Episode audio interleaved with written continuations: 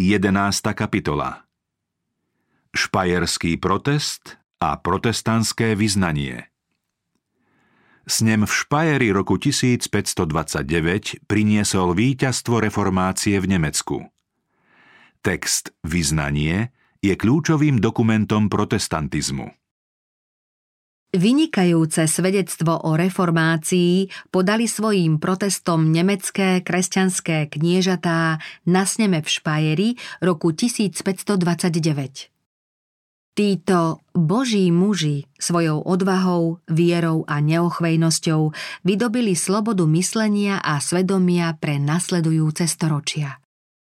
Ich protest dal reformovanej cirkvi názov protestantská. Zásady ich protestu tvoria pravú podstatu protestantizmu. Pre reformáciu sa začalo smutné a nebezpečné obdobie – Napriek wormskému výnosu, ktorý vyhlásil Lutera za vyvrheľa, zakazoval hlásať jeho učenie alebo mu veriť, v Nemecku dosiaľ vládla náboženská znášanlivosť. Božia prozreteľnosť zdržiavala sily, ktoré odporovali pravde. Cisár Karol V by reformáciu najradšej zastavil, no len čo sa rozohnal na úder, bol nútený cúvnuť. Už sa zdalo, že bezprostredne hrozí nevyhnutná záhuba všetkým, čo si trúfli postaviť sa proti Rímu. V rozhodujúcej chvíli sa však na východnej hranici ríše objavili turecké vojská. Inokedy zase nemeckému cisárovi vyhlásil vojnu francúzsky kráľ či sám pápež, žiarlivý na jeho rastúcu moc. Kým teda medzi národmi zúrili nepokoje a rozbroje, reformácia sa rozrastala a silnela. Nakoniec si však katolícky panovníci urovnali svoje spory, aby mohli spoločne zasiahnuť proti reformátorom. Špajerský snem z roku 1526 zaručoval každému štátu úplnú náboženskú slobodu až do zvolania Všeobecného snemu. Len čo však pominulo nebezpečenstvo, ktoré viedlo k tomuto ústupku, Cisár zvolal roku 1529 do Špajeru druhý snem, ktorý mal kacírstvo vyhubiť. Na tomto sneme mali kniežatá, podľa možnosti, pokojne prejsť na protireformačné stanovisko.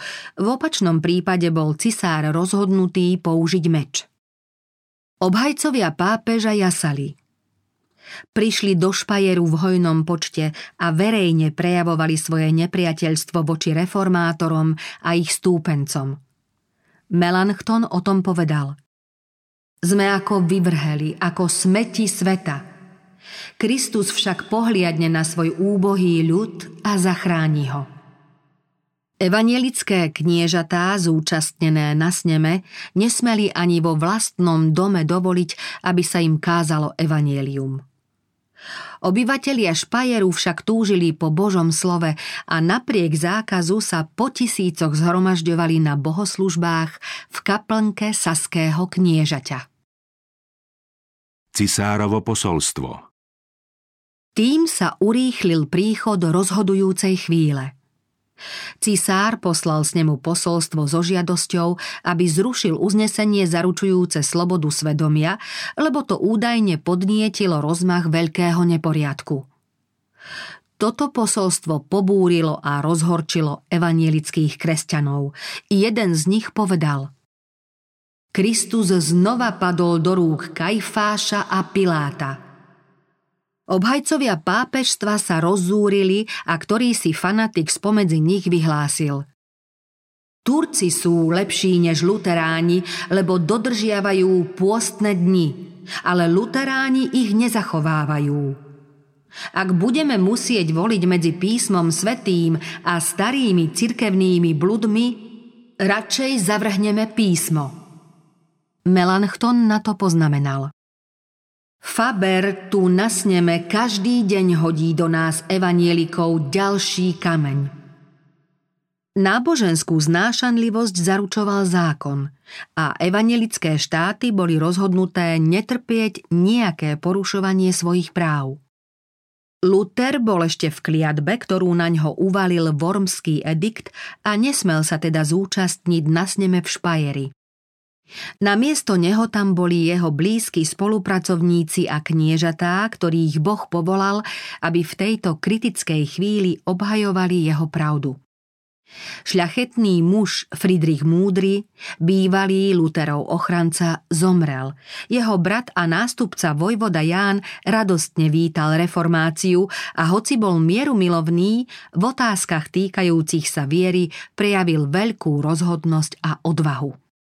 Kňazi žiadali, aby sa štáty, ktoré prijali reformáciu, bezpodmienečne podriadili rímskej moci – Reformátori naproti tomu žiadali, aby im zostala už predtým zaručená sloboda.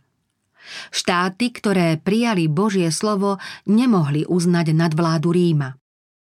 Nakoniec podali kompromisný návrh, aby sa v štátoch, do ktorých reformácia dosiaľ neprenikla, prísne dodržiaval Wormský edikt. V tých štátoch však, kde sa ľud od ediktu odchýlil a kde jeho dodržiavanie nemožno vynútiť bez nebezpečenstva vzbury, nemajú sa zavádzať žiadne nové reformy. Nemajú sa viesť vieroučné spory, neslobodno odporovať omši a nepripustiť, aby rímsky katolíci prijímali Luterovo učenie – tieto opatrenia s ním schválil na veľkú radosť kňazov a prelátov. V prípade, že by sa toto opatrenie mocensky vynúcovalo, reformácia by sa nemohla šíriť v ďalších mestách ani upevňovať na dobrých základoch tam, kde sa už rozšírila. Bol by to útlak slobody prejavu. Každý prestup na pravú vieru by bol znemožnený – od prívržencov reformácie sa požadovalo, aby sa týmto obmedzeniam a zákazom bezodkladne podriadili. Zdalo sa, že svet čoskoro príde o každú nádej. Návrat pod nadvládu Ríma by nutne znamenal návrat starých poriadkov a potom by sa iste našla príležitosť na završenie skazy diela aj tak už otraseného fanatizmom a rozkolom. Keď sa protestanti zišli na poradu, ich vzájomné pohľady prezrádzali obavy a strach. Jeden druhého sa pýtal, čo robiť? Išlo o významné a ďaleko siahle otázky. Majú sa predstavitelia reformácie podvoliť a zmieriť s ediktom? Ako ľahko mohli v tejto kritickej chvíli vykročiť nesprávnym smerom – Koľko len zámienok, výhovoriek a dôvodov mohli nájsť na nevyhnutnosť podriadiť sa. Evanielická šľachta mala zaručenú slobodu vyznania. Rovnaké práva mali aj všetci ich poddaní, ktorí prijali reformačnú vieru ešte pred schválením vormského výnosu. Nemohli by sa s tým uspokojiť? Koľkým nebezpečenstvám by sa mohli vyhnúť, keby sa podvolili? Do akých nepredvídaných nebezpečenstiev a sporov ich neochota poslúchnuť privedie? Kto vie, čo prinesie budúcnosť? Preto príjmime olivovú ratolesť mieru, ktorú nám podáva Rím a zaceľme rany Nemecka. Takýmito a podobnými dôvodmi mohli reformátori ospravedlniť svoj súhlas s opatrením, po ktorom by onedlho nasledovala ich porážka. Odmietnutie kompromisu Našťastie rozpoznali, z akej zásady vychádza návrh na riešenie a rozhodovali sa na základe viery. O akú zásadu šlo? Bolo to právo Ríma utláčať svedomie a zakazovať slobodné štúdium. Či sa však ich protestantským poddaným neponúkala náboženská sloboda? Iste, ale iba ako zvláštna výhoda vyjadrená danou dohodou, nie však ako právo. Pre všetkých, ktorí sa na dohode nezúčastnili, mala platiť tvrdá zásada autority. Na svedomie sa nebral žiaden ohľad. Rím bol neomilným sudcom a bolo ho treba poslúchať.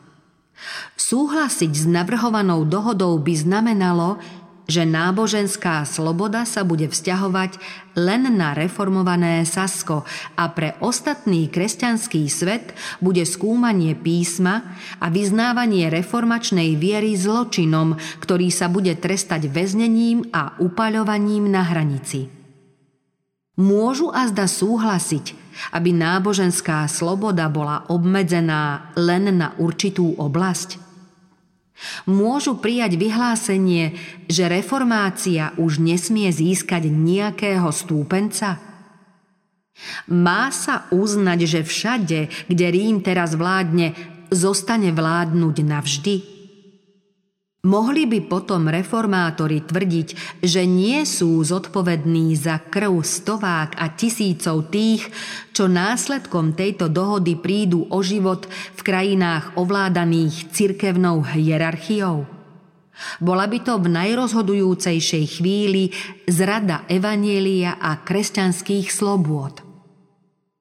Rozhodli sa teda radšej obetovať všetko, svoj štát, svoju korunu, ba aj svoje životy. Kniežatá sa dohodli. Toto nariadenie odmietneme. O otázkach svedomia nerozhoduje väčšina. A oznámili. Za pokoj v ríši vďačíme výnosu z roku 1526. Jeho zrušením by v Nemecku zavládol nepokoj a rozvrat. S ním nemá právo rušiť náboženské slobody, kým sa nezíde koncil. Štát je povinný chrániť slobodu svedomia, čím sa otázka jeho právomoci v náboženských záležitostiach končí. Každá vláda, ktorá chce usmerňovať alebo vynúcovať náboženské presvedčenie mocou, zrieka sa zásady, za ktorú tak skvele bojovali protestantskí kresťania. Obhajcovia pápežstva sa rozhodli potlačiť to, čo nazývali nebezpečnou tvrdošínosťou. Spočiatku sa snažili vyvolať medzi stúpencami reformácie rozkol a zastrašiť tých, čo sa k nej dosiaľ zjavne nehlásili.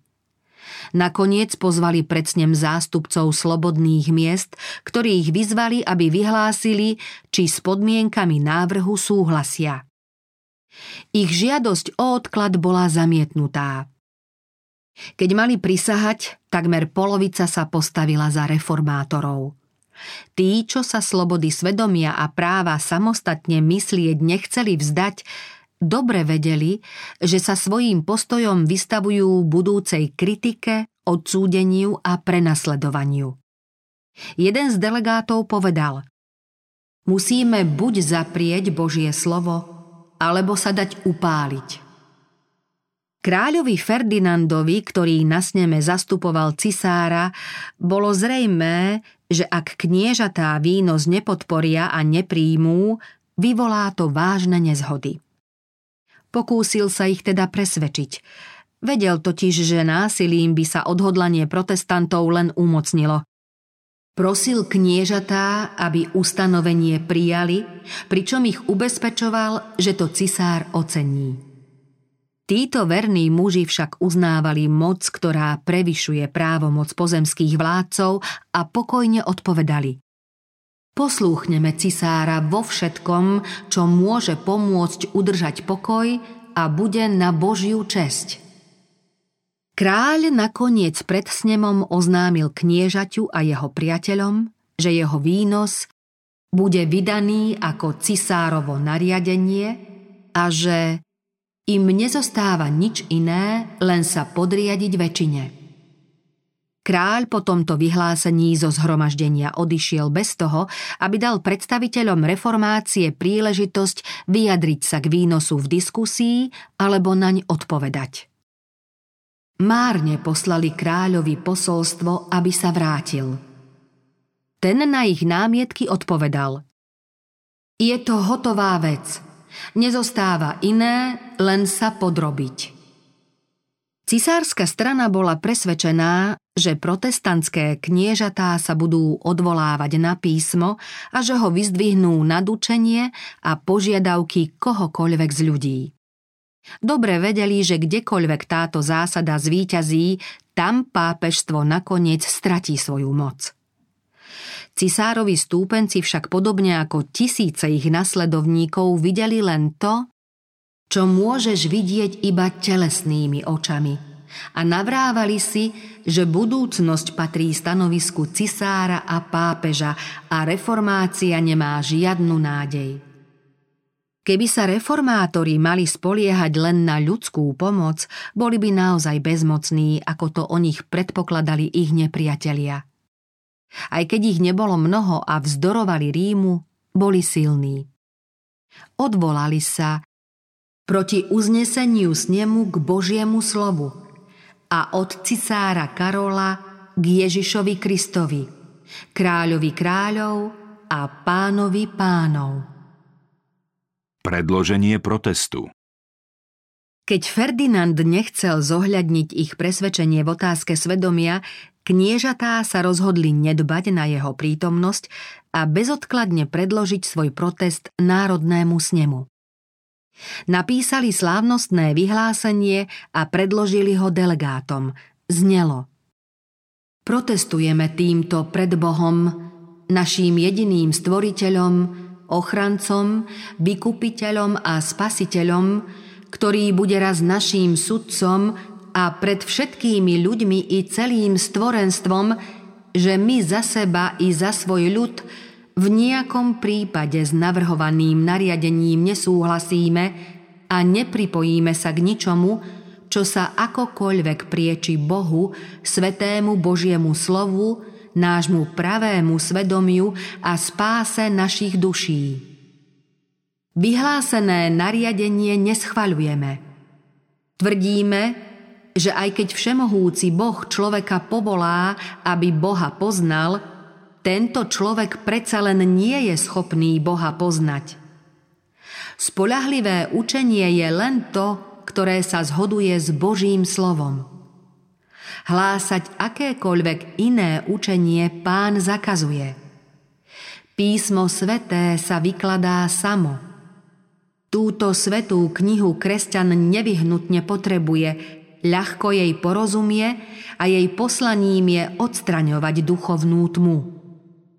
Z Božej milosti sme rozhodnutí zachovávať a výlučne hlásať len čisté učenie Božieho slova starej i novej zmluvy a nedopustiť, aby sa k nemu pridávalo čokoľvek, čo odporuje jeho obsahu. Toto slovo je jedinečná pravda. Je bezpečným meradlom každého učenia a života. Nemôže teda zlyhať ani nás oklamať. Kto stojí na tomto základe, odolá všetkým pekelným mocnostiam, takže každá ľudská márnosť, ktorá sa mu protiví, padne pred Božou tvárou. Preto teda odmietame jarmo, ktoré sa na nás kladie. Súčasne očakávame, že jeho cisárska milosť sa voči nám zachová ako kresťanský vládca, ktorý Boha nadovšetko miluje. Oznamujeme, že jemu i vám, milostiví páni, budeme ochotne prejavovať lásku a poslušnosť, ako je našou spravodlivou a zákonitou povinnosťou.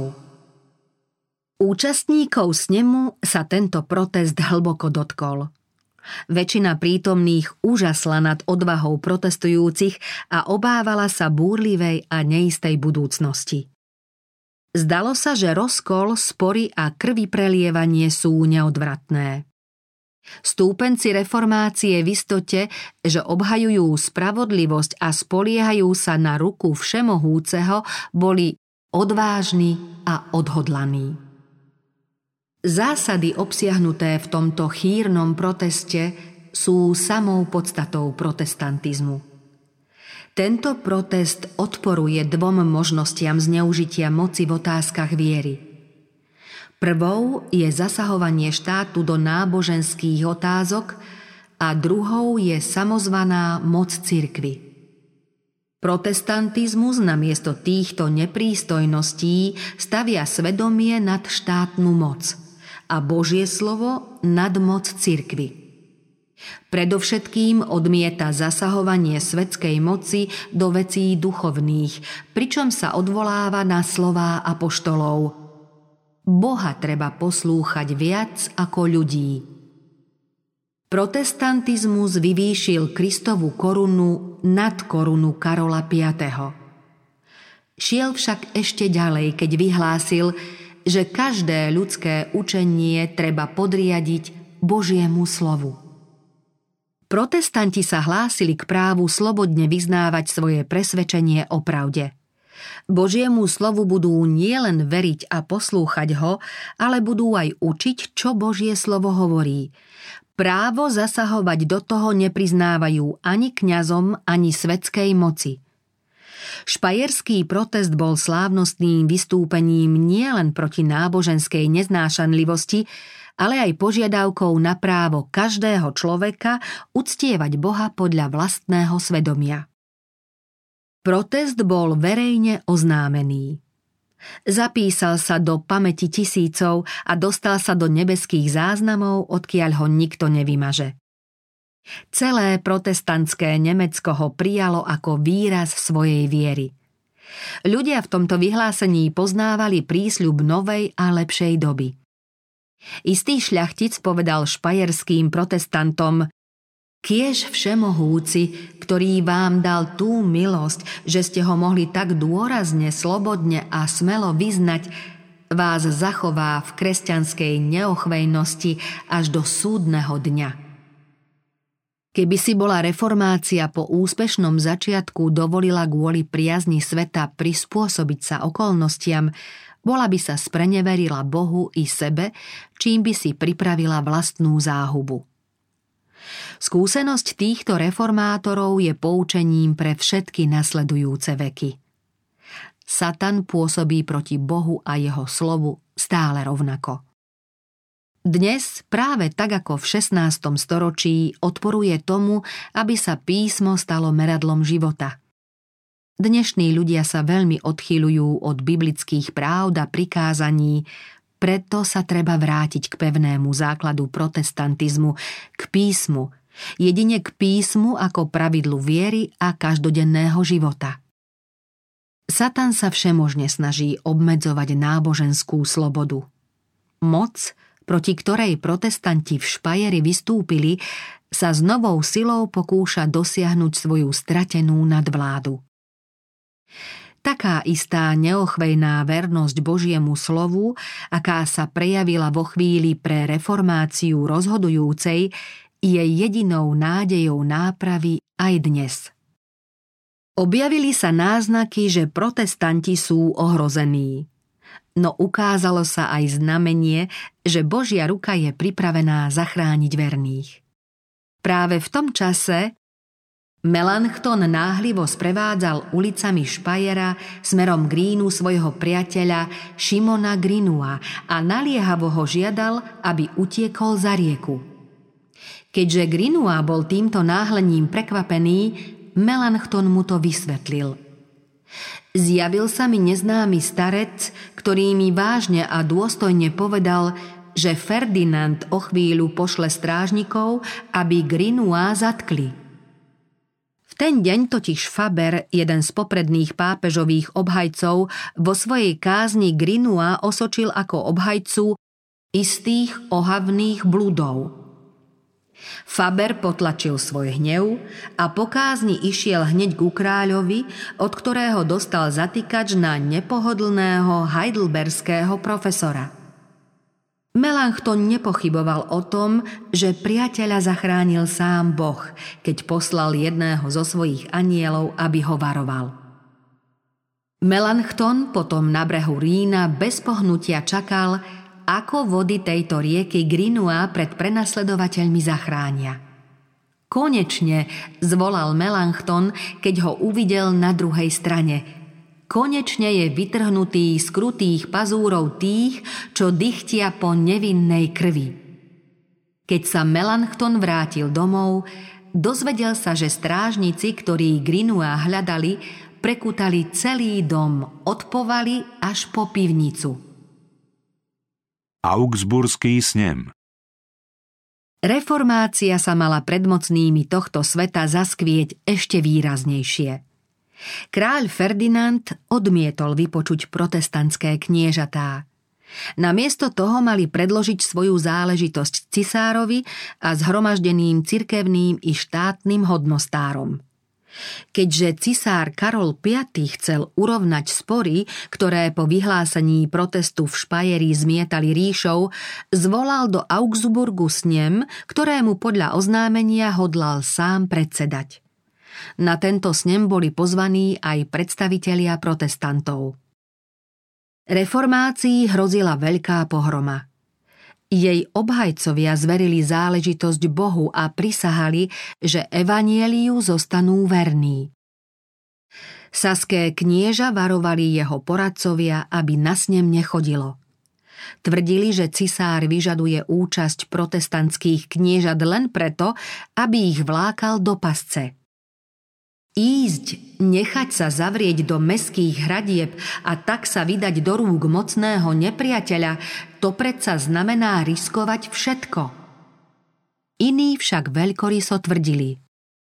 Kniežatá by mali prejaviť odvahu a Božia vec bude zachránená. Luther povedal Boh je verný, neopustí nás – Knieža sa teda vypravilo do Augsburgu aj so svojím sprievodom. O nebezpečenstve, ktoré im tam hrozí, vedeli všetci a mnohí odchádzali ustarostení obavami o život. No Luther, ktorý ich sprevádzal až od Koburgu, povzbudzoval ich slabnúcu vieru piesňou, ktorú zložil na túto cestu. Hrad prepevný je Pán Boh náš – Pieseň rozptýlila mnohé úzkostné predtuchy a povzbudila nejedno ochabnuté srdce. Protestantské kniežatá sa rozhodli predložiť s nemu svoje názory systematicky zhrnuté a doložené výrokmi písma svätého. Prípravu textu zverili Luterovi, Melanchtonovi a ich blízkym spolupracovníkom – Protestanti prijali tento spis ako vyznanie svojej viery a ako významný dokument ho potom podpísali. Bol to čas ťažkej skúšky. Reformátorov trápili obavy, aby táto záležitosť nebola spájaná s politickými otázkami. Uvedomovali si, že v reformácii by mal byť výlučne zjavný len vplyv Božieho slova. Keď toto Vyznanie chceli podpísať protestantskí šľachtici, Melanchthon bol proti tomu a poznamenal. To musia predložiť teológovia, boží služobníci, autoritu vládcov krajiny treba ušetriť na iné veci. Ján Saský odvetil Daj Boh, aby ste ma z toho nevynechali. Som rozhodnutý vykonať, čo je správne, aj keby som mal prísť o korunu – Chcem vyznávať pána.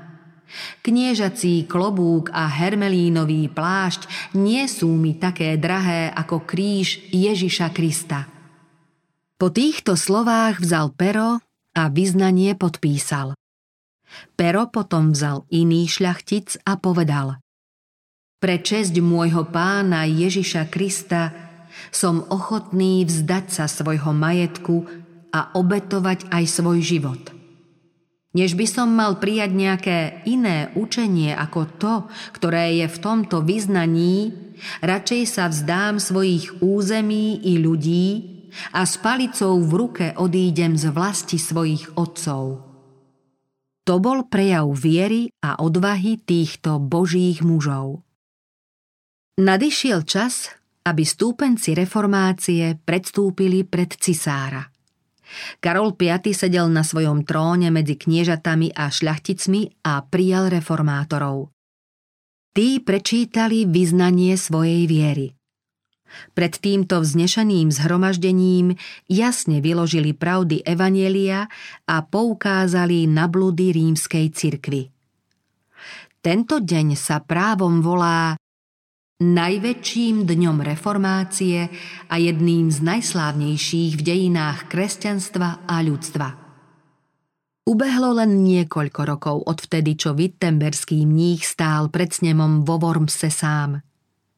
Na jeho mieste stáli teraz vznešené a mocné kniežatá ríše. Aj keď Luther do Augsburgu nesmel prísť, bol tam svojím slovom a modlitbami. Napísal Som nadmieru šťastný, že som sa dožil tejto hodiny, keď vzácni vyznávači skvelým vyznaním vyvýšili Krista pred takým veľkolepým zhromaždením. Tak sa naplnili slová písma Pred kráľmi budem hovoriť o tvojich svedectvách. Začias apoštola Pavla sa evanielium, pre ktoré bol v žalári, rovnakým spôsobom dostalo až pred kniežatá a šľachticov cisárskeho mesta. Podobne aj teraz, po cisárskom zákaze hlásať evanielium skazateľníc zaznelo v paláci. To, čo mnohí pokladali za nevhodné hlásať poddanému ľudu, s úžasom teraz počúvali vládcovia a hodnostári ríše. Poslucháčmi boli králi a šľachtici. Korunované kniežatá boli kazateľmi a témou kázní boli kráľovské pravdy samého Boha. Od čia zapoštolov sa nič väčšie neudialo a svet nepočul veľkolepejšie vyznanie.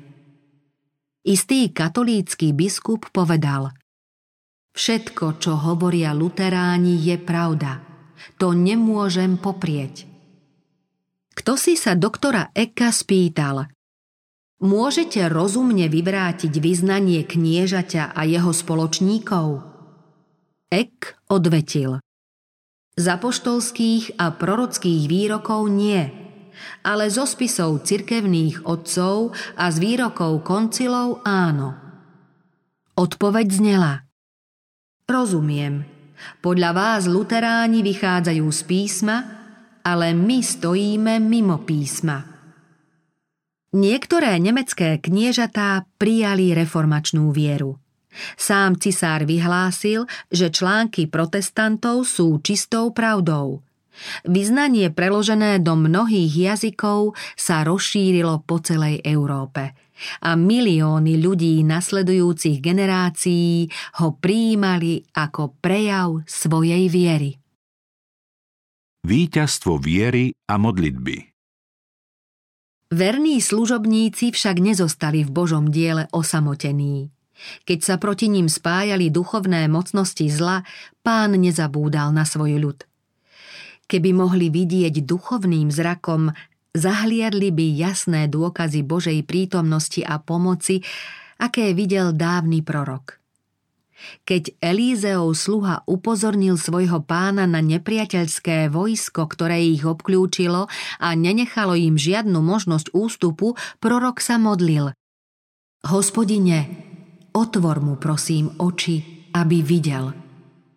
Sluha zrazu videl, že úbočie je plné vozov a ohnivých koní. Nebeské vojsko bolo pripravené ochrániť Božieho muža. Anieli teda bdejú nad tými, ktorým záleží na obnove cirkvy. Podľa jednej zo zásad, ktoré Luther čo najdôslednejšie presadzoval, sa reformácia nemá opierať o svetskú moc a nesmú ju chrániť zbrane. Tešil sa, že evanielium prijali rížske kniežatá, ale o návrhu kniežat utvoriť obranný zväz vyhlásil, že učenie evanielia má obhajovať sám Boh. Čím menej bude človek zasahovať do diela, tým mocnejší bude zásah Boží. Všetky navrhované opatrenia sú, podľa jeho názoru, dôsledkom neodôvodnených obáv a hriešnej nedôvery. Keď sa proti reformačnej viere spájali mocní nepriatelia a zdalo sa, že proti nej vystúpia tisíce mužov, vtedy Luther napísal Satan stupňuje svoju zúrivosť, Bezbožní veľkňazi stroja úklady, hrozí nám vojna. Vyzvite ľud, aby pred Božím trónom statočne bojoval vierou a modlitbou, aby naši nepriatelia premožení Božím duchom boli prinútení k mieru. To najhlavnejšie, čo musíme robiť, je modliť sa. Oznámte ľuďom, že teraz na nich mierí ostrý meč satanovej zlosti a povedzte im, aby sa modlili.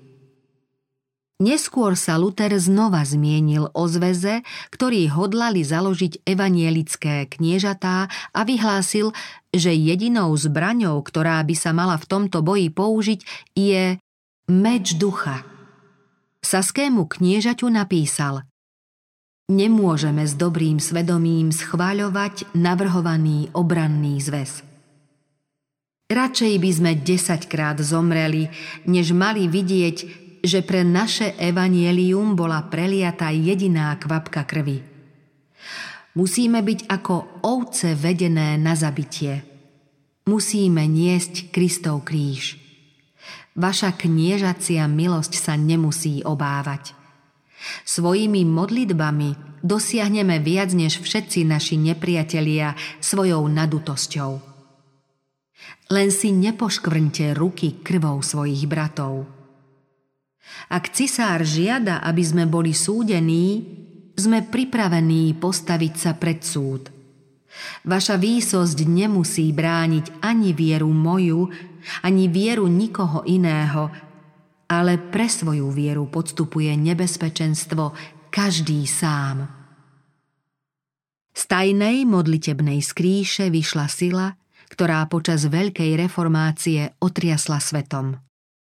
Tam, v posvetnom tichu, vystupovali boží služobníci na skalu božích zasľúbení. Počas sporu v Augsburgu neminul ani deň, aby Luther nevenoval najmenej 3 hodiny modlitbe, a to práve tie hodiny, ktoré sú na štúdium najvhodnejšie. V tichu svojej izby volal k Bohu, plný úcty, obáv a nádeje, ako keby sa zhováral s priateľom.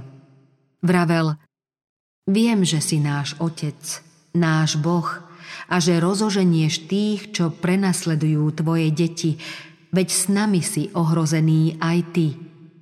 Je to tvoja záležitosť a len z tvojej vôle sa na nej zúčastňujeme. Ochraňuj nás teda, Otče. Melanchtonovi, ktorého súžovali úzkosti a obavy, Luther napísal Milosť a pokoj v Kristovi. V Kristovi hovorím, nie vo svete. Amen. Nenávidím tie nesmierne starosti, ktoré ťa ničia. Ak ide o nespravodlivú vec, nemysli na ňu. Ale ak ide o vec spravodlivú, prečo neveriť prísľubom toho, ktorý nám prikazuje, aby sme spali pokojne? Kristus svoje dielo spravodlivosti a pravdy nikdy neopustí. Kristus žije. Kristus vládne. Prečo sa teda máme báť? Boh vypočul volanie svojich služobníkov – Kniežatá a kňazov obdaril milosťou a odvahou, aby obhajovali pravdu proti vládcom temnoty tohto sveta. Pán hovorí, kladiem na Sion kameň, uholný, vyvolený, vzácny, a kto verí v neho, nebude zahambený. Protestantskí reformátori stavali na Kristovi – a pekelné brány ich nemohli premôcť.